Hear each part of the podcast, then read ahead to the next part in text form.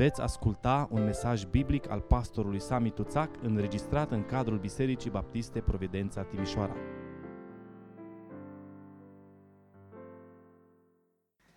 Vă invit să deschidem împreună Sfânta Scriptură în Evanghelia după Luca, capitolul 7, la versetul 36, la versetul 50. Citim în seara aceasta pagina 996.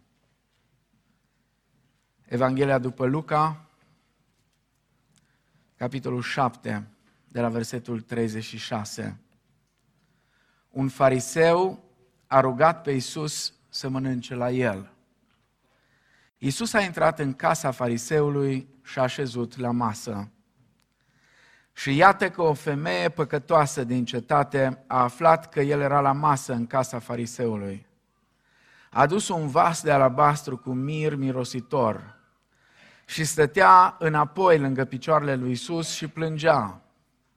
Apoi a început să-i stropească picioarele cu lacrimile ei și să le șteargă cu părul capului ei. Le săruta mult și le ungea cu mir.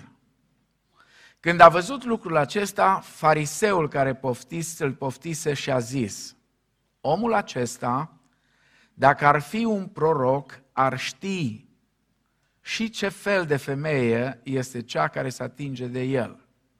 Că este o păcătoasă. Iisus a luat cuvântul și a zis, Simone, am să-ți spun ceva. Spune învățătorule, i-a răspuns el. Un cămătar avea doi datornici. Unul era dator cu 500 de lei, iar celălalt cu 50.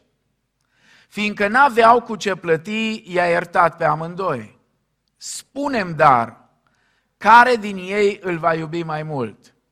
Simon i-a răspuns, socotesc acela căruia i-a iertat mai mult. Iisus i-a zis, drept ai judecat. Apoi s-a întors spre femeie și a zis lui Simon, vezi tu pe femeia aceasta?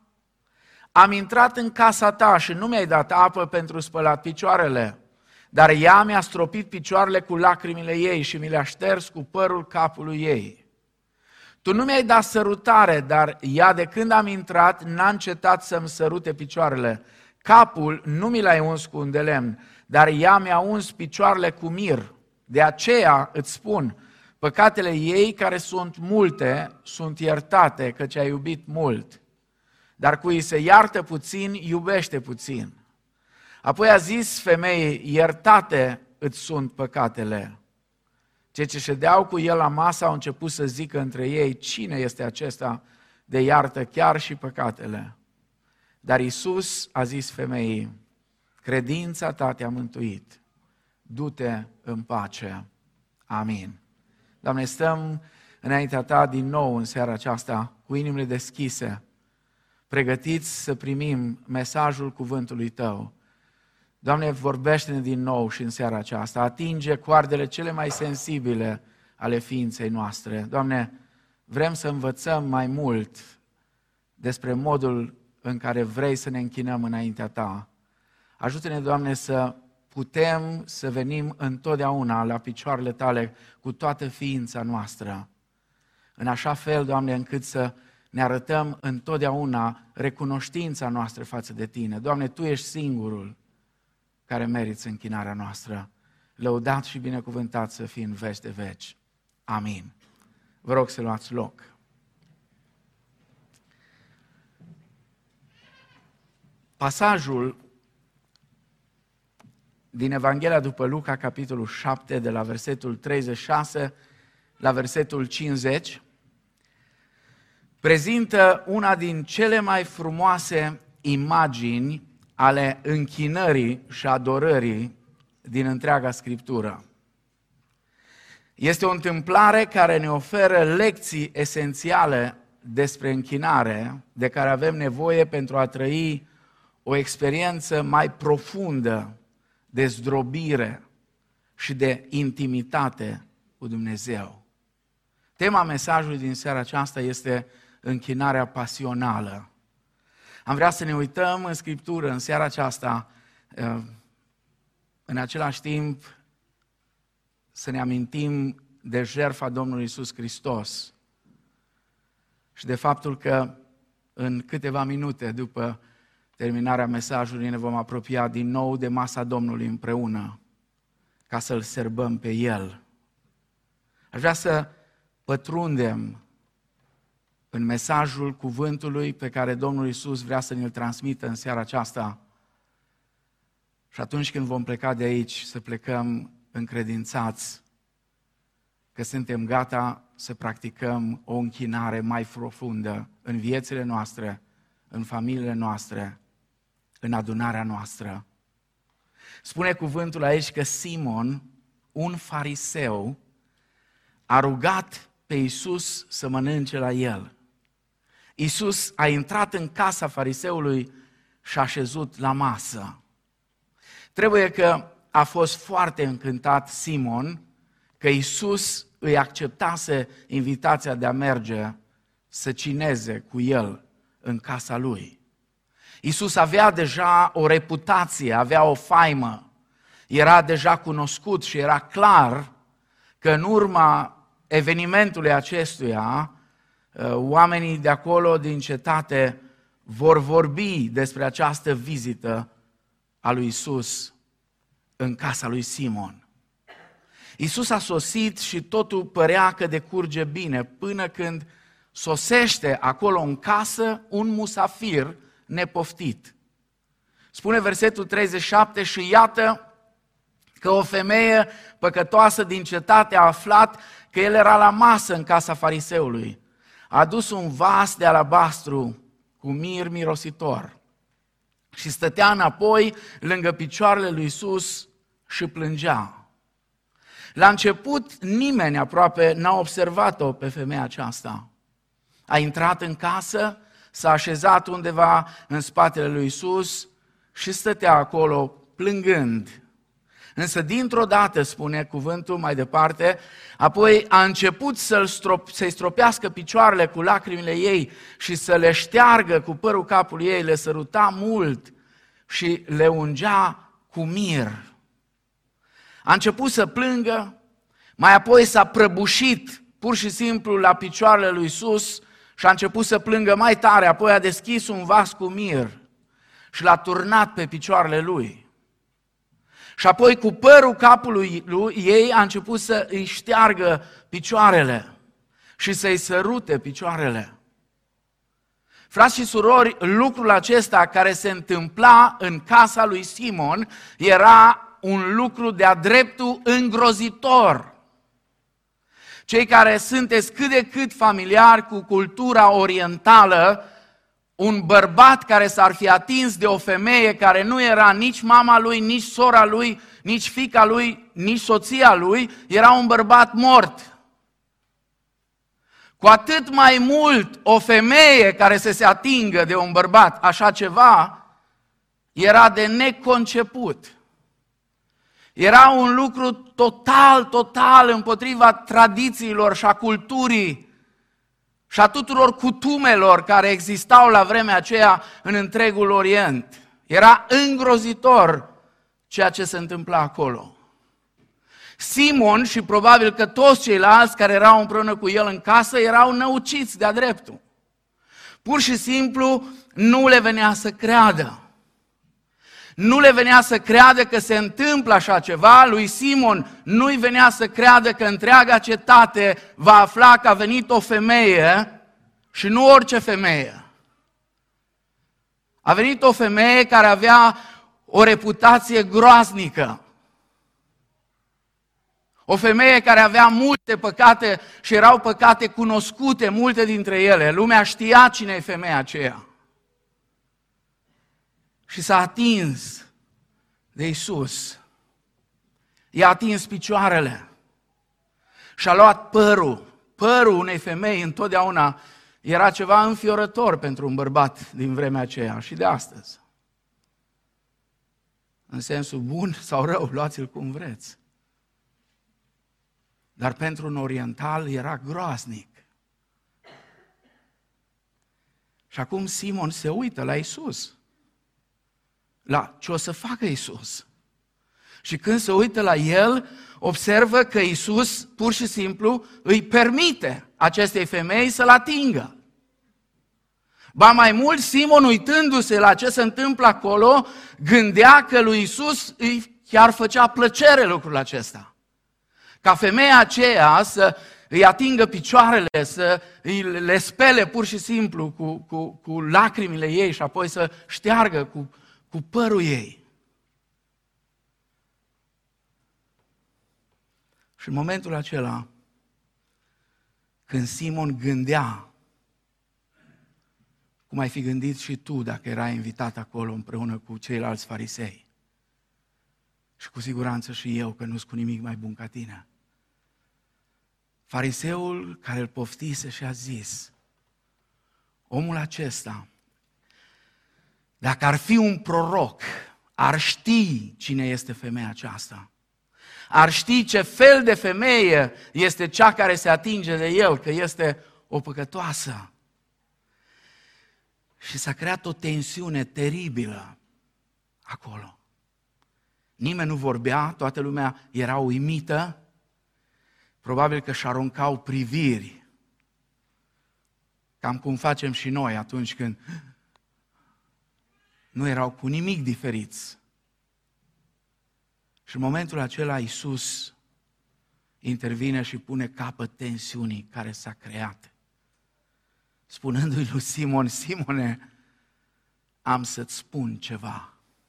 Cu siguranță ucenicii lui, care erau împreună cu el acolo, când au auzit asta, știau că urmează ceva tare, pentru că atunci când Isus vorbea atât de hotărât, am să-ți spun ceva, știau că urmează ceva care o să-i întoarcă pe dos cu totul pe cei care erau acolo. Pentru că întotdeauna când Isus vorbea după ce spunea atât de hotărât că am să-ți spun ceva sau adevărat, adevărat îți spun, urma de obicei ceva care era în contradicție totală cu paradigma lor de gândire. Pentru că Isus, printre altele, a venit să schimbe paradigma de gândire a oamenilor, nu numai din vremea Lui, ci din totdeauna. Am să-ți spun ceva, spune Isus. Spune, învățătorule, i-a răspuns el. Un cămătar avea doi datorni, spune Isus. Unul era dator cu 500 de lei, iar celălalt cu 50 de lei, fiindcă n-aveau cu ce plăti, i-a iertat pe amândoi. Și acum, după ce îi spune ce îi spune, Isus îi pune o întrebare. Îi pune o întrebare și spune, Simone, zim ce crezi acum? După ce ți-am spus întâmplarea aceasta, spunem ce crezi.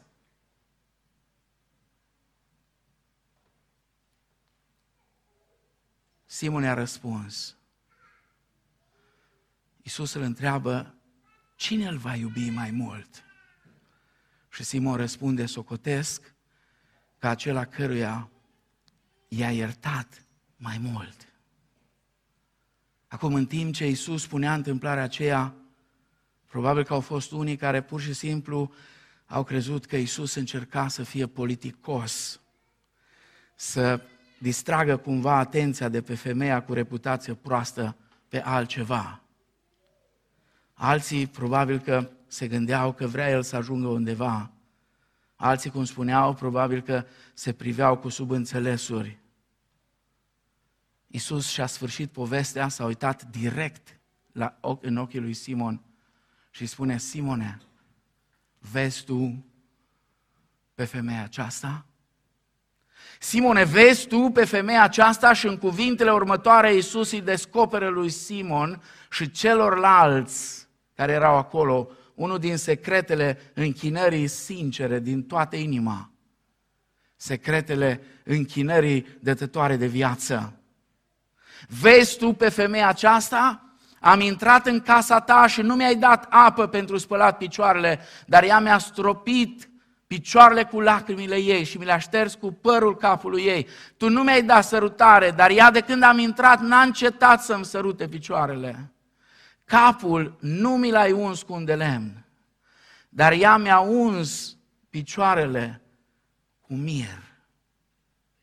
Această femeie a făcut ceva extraordinar de frumos pentru Isus. Dar singurul care a recunoscut frumusețea acestui act este Isus însuși. Simon, ca și ceilalți, era prins în chestiuni de protocol, în chestiuni legate de comportament potrivit. Sigur că nu era potrivit după cutumele lor ceea ce se întâmpla acolo. Sigur că femeia aceasta și-a asumat niște riscuri teribile, dar în același timp, vă rog, observați, i-a dat tot ce a avut pentru a se închina la picioarele lui Isus. Isus spune în întâmplarea prezentată lui Simon că datoriile celor doi au fost iertate. Și apoi îl întreabă pe Simon cine va iubi mai mult pe cel care le ierta datoriile. Și Simon înțelege cine. Spune cel care i s-a iertat mai mult. Era clar că cel care a iertat mai mult. De aceea, spune el, îți spun păcatele ei care sunt multe. Place totdeauna de Isus.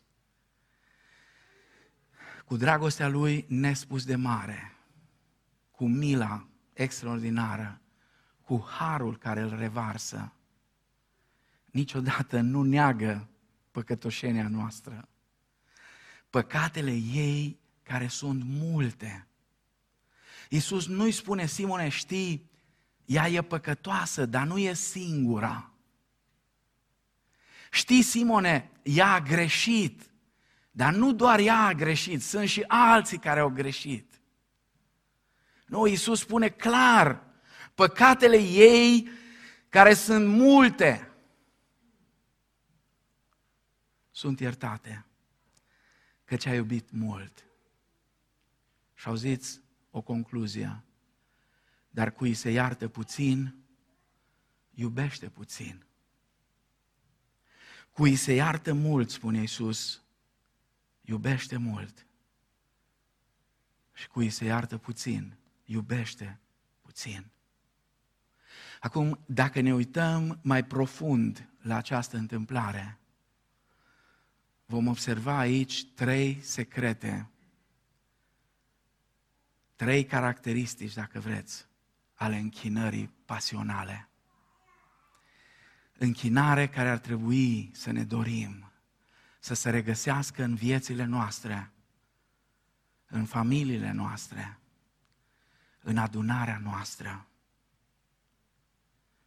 Pasiunea este cea care întotdeauna ne face să mergem mai departe. Pasiunea este cea care ne face să nu ne oprim atunci când pare că am obosit, pare că nu mai știm ce să facem și încotro să ne ducem.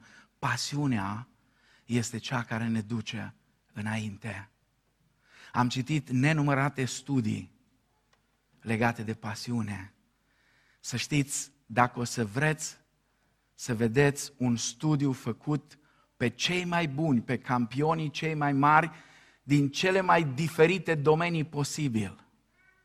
Sunt atât de diferiți unii de alții cum nu vă puteți închipui. Cu toții au un singur lucru în comun, pasiunea. Pasiunea poporului Dumnezeu pentru închinare înaintea Lui a atras întotdeauna atenția lumii. Pasiunea poporului Dumnezeu în slujirea Lui Pasiunea poporului Dumnezeu pentru lucrarea împărăției lui Dumnezeu a atras întotdeauna privirile lumii și uimirea lumii. Prima caracteristică a acestei închinări pasionale este recunoștința. Atitudinea lui Simon arată că el nu avea nevoie de o iertare extraordinară. Mi-e greu să o spun, dar sunt multe biserici și n-aș vrea sub nicio formă ca providența să fie una din acestea, Dar sunt multe biserici și mulți creștini care se aseamănă cu Simon. Nu neapărat că ar fi farisei, ci că nu au o temelie esențială de recunoștință față de Dumnezeu. Fapt care se vede întotdeauna în închinarea lor. Sunt tot mai puțini creștini care sunt copleșiți pur și simplu de prezența Domnului. Sigur, am fost învățați și suntem mereu și mereu încurajați să intrăm cu mulțumiri pe porțile Lui, să venim cu laude în curțile Lui. Însă, adesea recunoștința nu se vede, aprecierea este superficială, afecțiunea este lipsită pur și simplu de energie, iar lacrimile, lacrimile lipsesc cu desăvârșirea. Uneori închinarea noastră este tensionată, alteori este slabă. Recunoștința este pur și simplu combustibilul unei închinări puternice, a unei închinări pasionale, a unei închinări dătătoare de viață. Înainte de a merge la următoarea, următoarea caracteristică, vreau să vă întreb, oare avem motive să fim recunoscători? Oare în seara asta când am venit aici, există oare în, în, în inima noastră, în viața noastră, motive de recunoștință? Avem motive serioase să fim recunoscători? Gândiți-vă, niciunul dintre noi de aici, să nu îndrăznească cineva să spună, niciunul din noi nu e flămând. E cineva flămând? Știți câte sute de milioane de copii sunt flămânzi și în seara asta vor merge la culcare flămânzi, niciunul dintre noi nu este flămând. Niciunul dintre noi nu este arestat de poliție că vine la biserică. Știți câți creștini mor zilnic pentru faptul că sunt creștini? Uitați-vă pe statistici și vedeți cum din Afganistan și apoi Corea de Nord și apoi toate țările acelea din Orientul Mijlociu și unele din Africa și din Asia, altele. Marți seara la rugăciune le-am împărtășit celor care au fost aici că am primit un mesaj de la doctorul Shahid din Pakistan, un păstor evanghelic din Pakistan săptămâna cealaltă a fost împușcat în biserică în timpul slujbei de către musulmani. Și ne cerea să ne rugăm pentru familia lui. Noi venim și ne închinăm în libertate, nu avem nicio problemă. Nu cred că este cineva pe aici unde, care să nu fi avut unde să doarmă noaptea trecută. Dovezile Harului Dumnezeu pot fi întâlnite peste tot. Dar mai mult decât acestea, Dumnezeu l-a trimis pe Fiul Său să moară pentru noi, eliberându-ne de păcat, restaurând relația noastră cu Tatăl. Și în seara asta din nou ne amintim despre asta. Dacă nimic, dacă nimic altceva nu am avea, faptul acesta ar fi suficient pentru noi să fim recunoscători. Dragii mei, dacă ne vom păstra ochii ațintiți asupra lui Isus și asupra a ceea ce a făcut El pentru noi, atunci inimile noastre vor fi pline de recunoștință. Vom ști că am fost iertați. Vom ști că ni s-a dat mult. Și cui i s-a dat mult, cui i s-a iertat mult, iubește mult. Amin? Vom fi gata să răspundem prin închinare. Recunoștința este primul ingredient, prima caracteristică a unei închinări pline de pasiune. A doua caracteristică este umilința. Isus a pus în contrast atitudinea acestei femei și cea a lui Simon. În versetele 44 la 46, Domnul Isus îi spune lui Simon direct în față, Simone, nu ai fost o gazdă politicoasă, ai fost o gazdă nepoliticoasă. Sigur, nici ucenicii lui Isus n-au fost cu nimic mai buni. În camera de sus, când erau toți adunați în seara de Paște, era Ligianu acolo, era Prosopo acolo, dar s-au pus toți și au stat fiecare la locul lui, liniștit, s-a gândit Petru, eu să-i spăl pe ăștia? Eu pe sunt cel mai bătrân dintre ei. Sunt toți niște copii pe lângă mine. Probabil altul s-a gândit pe Iuda, eu pe Iuda? Eu să-i spăl picioarele la Iuda? Ioan poate a gândit, eu sunt cel mai mic dintre ei, dacă ăștia mari, așa exemplu îmi dau, eu ce să fac? Simon la fel, nu știu ce a gândit. Nu știu exact ce a gândit. Dar Isus îi spune, Simone, am intrat în casa ta și nu mi-ai dat apă pentru spălat picioarele, nici măcar nu-i spune, nu mi-ai spălat picioarele, mi le spălam singur. Tot ce trebuia să faci era să-mi dai apă, dar nu mi-ai dat. Nu mi-ai dat apă. Dar uită-te la femeia asta cum s-a umilit. Când a văzut că nu e apă pentru picioarele mele, a venit cu lacrimile ei. Și a făcut ceea ce trebuia să faci tu. Sărutare nu mi-ai dat. Era obicei oriental. De câteva ori bărbații, atunci când cineva intra, sărutau pe o parte și pe alta a obrazului. Era o cutumă. Dar sigur, cei care erau aroganți, nu se... Cum să demită el la așa ceva? Cum să se umilească? Ar fi trebuit să recunoască că Isus este un rabi, cel puțin la nivelul lui, ca să facă asta. Și nu o face. Și Isus îi spune, n-ai făcut-o tu, uite că o face femeia asta. I-am sărută picioarele, tu nu mi-ai sărutat nici măcar fața, dar i-am sărută picioarele. Capul nu mi l-ai uns cu un de lemn. Dar uite ea ce face. I-am unge picioarele cu mir. Indirect, Iisus îi spune, pentru că n-ai făcut lucrurile care trebuiau făcute. Pentru că n-ai fost gata să faci lucrurile care trebuiau făcute. Le-a făcut această femeie. Probabil că Simon s-a gândit la propria lui onoare. Așa cum s-au gândit și ucenicii despre care vă povesteam mai înainte. Așa cum gândim noi adesea.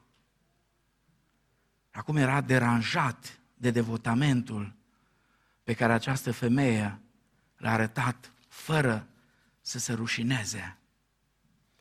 Frați și surori, mândria este dușmanul închinării. Mândria, aroganța, infatuarea ne împiedică să ne închinăm cu pasiune. Ne împiedică să ne asumăm riscuri. Aroganța și elitismul ne inhibă în exprimarea închinării. De aceea, întotdeauna, închinarea cea mai frumoasă este închinarea simplă. Când îi vezi pe oamenii simpli cum se închină din toată inima. De ce suntem adesea stânjeniți în închinare? Din cauza mândriei a infatuării care se strecoară în inimile noastre. Mereu ne gândim dacă cumva îmi ridic mâinile, de exemplu. Dacă cumva mă exprim mai profund, mai știu eu, ce vor zice alții? Ce vor crede alții despre mine? Dar Dumnezeu ce crede despre tine când vii la închinare și stai țapă? Ce crede? Te-ai gândit la asta? Oare ne-am gândit vreodată ce crede Dumnezeu despre noi? Umilința este un element permanent și inseparabil al închinării pline de pasiune.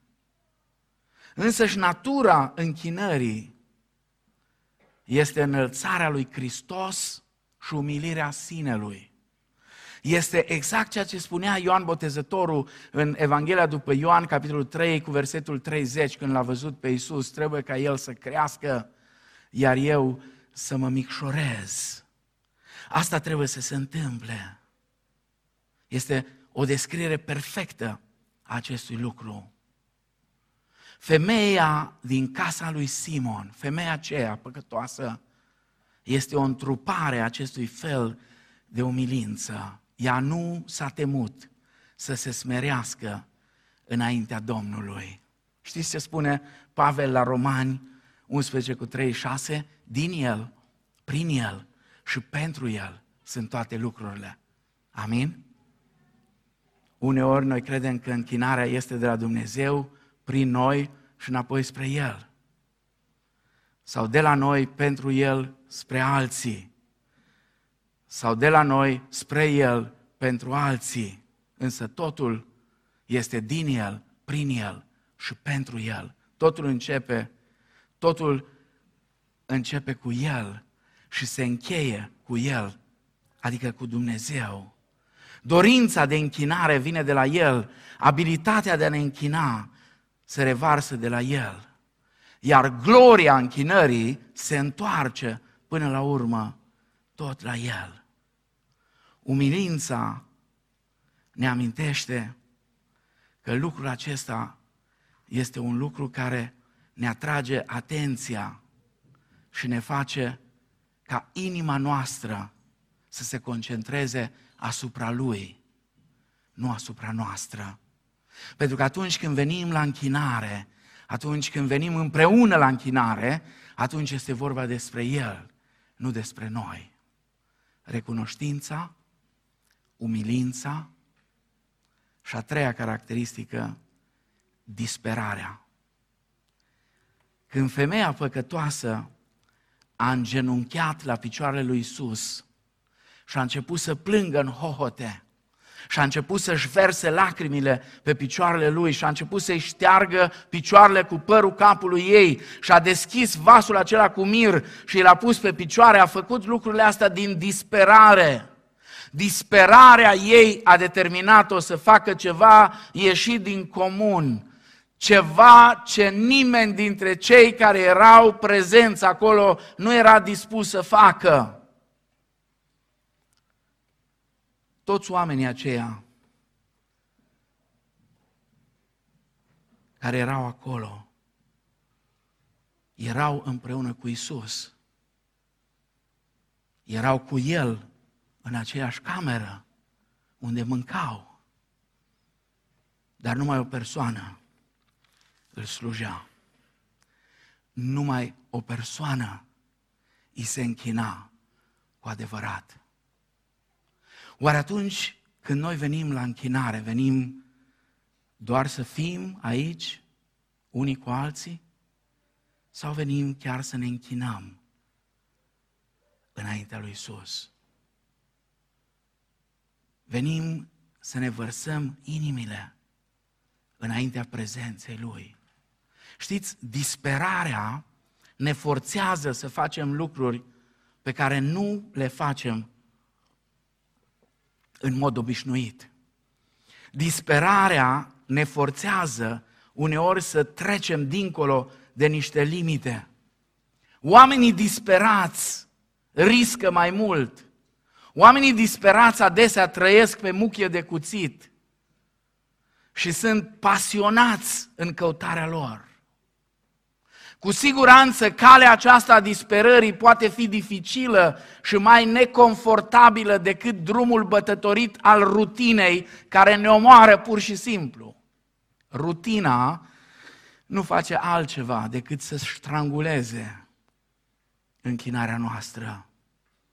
Dar cei care aleg disperarea în locul atot suficienței îl găsesc întotdeauna pe Dumnezeu. Iar când îl găsesc, ei află că Dumnezeu este încântat de inimile lor disperate după El. Acum, haideți să vă spun care e provocarea. Femeia aceasta era într-o criză. Femeia aceasta era atât de păcătoasă încât și-a dat seama că ea nu mai are nicio șansă. A auzit probabil că Isus e acolo, a trecut peste toate barierele culturale, uh, peste toate cutumele, peste toate tradițiile, a intrat în casă și a făcut ceva ce nu se făcea. Și a riscat viața și libertatea și tot, pentru că era într-o criză. Și când ești în criză, ești disperat.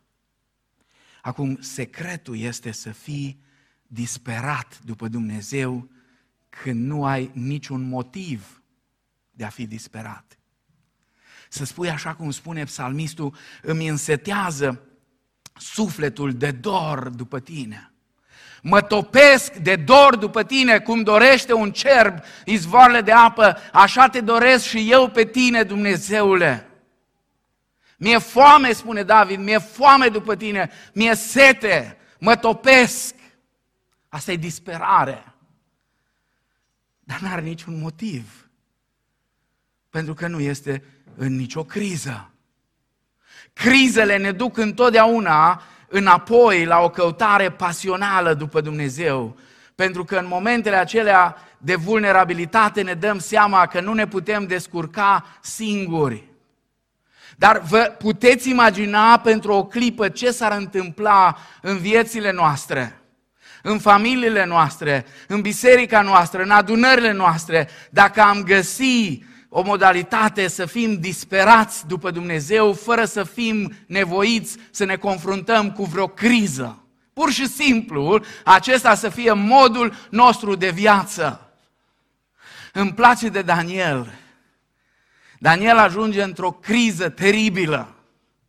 Într-o criză teribilă, împăratul Darius dă un decret și spune că nimeni nu are voie să se închine timp de 30 de zile niciunui alt Dumnezeu decât împăratul lui. Și știți ce face Daniel? Se duce în camera lui, deschide ferestrele spre Ierusalim. Știu că unii n-au înțeles de ce. N-a făcut-o nici că a vrut să fie ostentativ, n-a făcut-o nici de, dintr-un alt motiv, ci pur și simplu pentru că atunci când Solomon s-a rugat la sfințirea templului, găsiți asta în, în cronici uh, sau în împărați, când, când Solomon, Solomon s-a, s-a rugat, spun, Doamne, dacă de departe, dacă copiii tăi vor fi duși departe de țara asta, dacă vor deschide ferestrele înspre locul acesta, între casa aceasta înspre casa aceasta, ascultă-i, Doamne. Daniel nu face nimic ostentativ. Nu vrea să demonstreze nimic. Și spune cuvântul, se ruga de trei ori pe zi. Cum se ruga? Cum făcea și mai înainte. Cu aceeași disperare. În același, ăsta era modul lui. Nu, nu, nu când ajungem într-o criză, țin minte odată, m-am dus undeva, era o femeie care avea o lumânare și încerca să se roage. Și am vrut să mă apropii de ea, să vorbesc ceva cu ea, să o încurajez. Zic, nu, nu, nu, nu, nu pot acum. Acum nu pot că copilul meu e în examen. Nu m-am dus mâine zi să văd dacă mai era acolo. Dacă ținea lumânarea la fel de strânsă în mâini. Dar nici noi nu suntem cu nimic mai buni. Când ajungem în crize, atunci suntem disperați. Atunci redescoperim dintr-o dată disciplinele spirituale, dintr-o dată postul, dintr-o dată rugăciunea, dintr-o dată citim Scriptura în continuu, suntem tot cu ea în mână. Dar cum ar fi să fim disperați de, pe Dumnezeu, fără să fim nevoiți să ne confruntăm cu vreo criză? Cum ar arăta închinarea noastră? Cum ne-ar răspunde Dumnezeu oare? Recunoștința, umilința, disperarea, trei ingrediente care pot transforma profund închinarea noastră, viețile noastre, familiile noastre, biserica noastră. Nu poți avea o biserică care se închină fără oameni consumați de recunoștință. Când venim aici, știți cum ar trebui să fie? Să nu avem loc unii de alții, să intrăm trei, patru unii peste alții. Doamne, îți mulțumesc și pentru asta, și pentru asta, și pentru asta, și pentru asta. Știi, poate niciodată nu te-ai gândit să spui, Doamne, îți mulțumesc pentru aer. Dar dacă Dumnezeu ar îngădui o criză în viața ta și să ajungi pe ATI cu nu știu câte aparate pe lângă tine, vai, vai, îmi amintesc 2020, octombrie, atunci când mai mulți am fost cu COVID-ul ăla de prima mână, primul val, cum ieșeam uneori pe terasă, nu știam că saturația de oxigen este jos, pentru că nu aveam niciun aparat. Abia după câteva zile am primit un aparat ca să o verific. Când dădeam seama numai că mă sufoc. Și nu știam de ce. Pentru că eu, la cunoștințe despre medicină, sunt pe lângă. Și ieșam pentru o gură de aer. Dar ni s-ar părea ciudat să-i spunem, Doamne, îți mulțumim că putem respira. Îți mulțumim că avem apă. Îți mulțumim, Doamne, suntem recunoscători că avem pâine. Că avem libertate, că putem veni la adunare, că nimeni nu ne împiedică. Când vin la închinare, o mulțime de oameni consumați de recunoștință și își exprimă recunoștința, vă închipuiți ce acolo? Nu te poți apropia de Dumnezeu fără o perspectivă corectă despre cine este El și cine ești tu. Asta e umilința. Asta e umilința să înțelegi cine e El și cine ești tu. Nu va exista nicio manifestare semnificativă a devotamentului nostru față de Hristos, fără un sentiment de disperare. Avem o, o cântare mai contemporană îmi place foarte mult, dar nu mi-am decât un vers din ea. Știu melodia, toată ziua de azi am avut-o în minte. Spune ceva de genul, și eu sunt pierdut fără tine. Sunt pierdut fără tine. Nu am nicio șansă, Doamne, fără tine. Asta înseamnă disperare.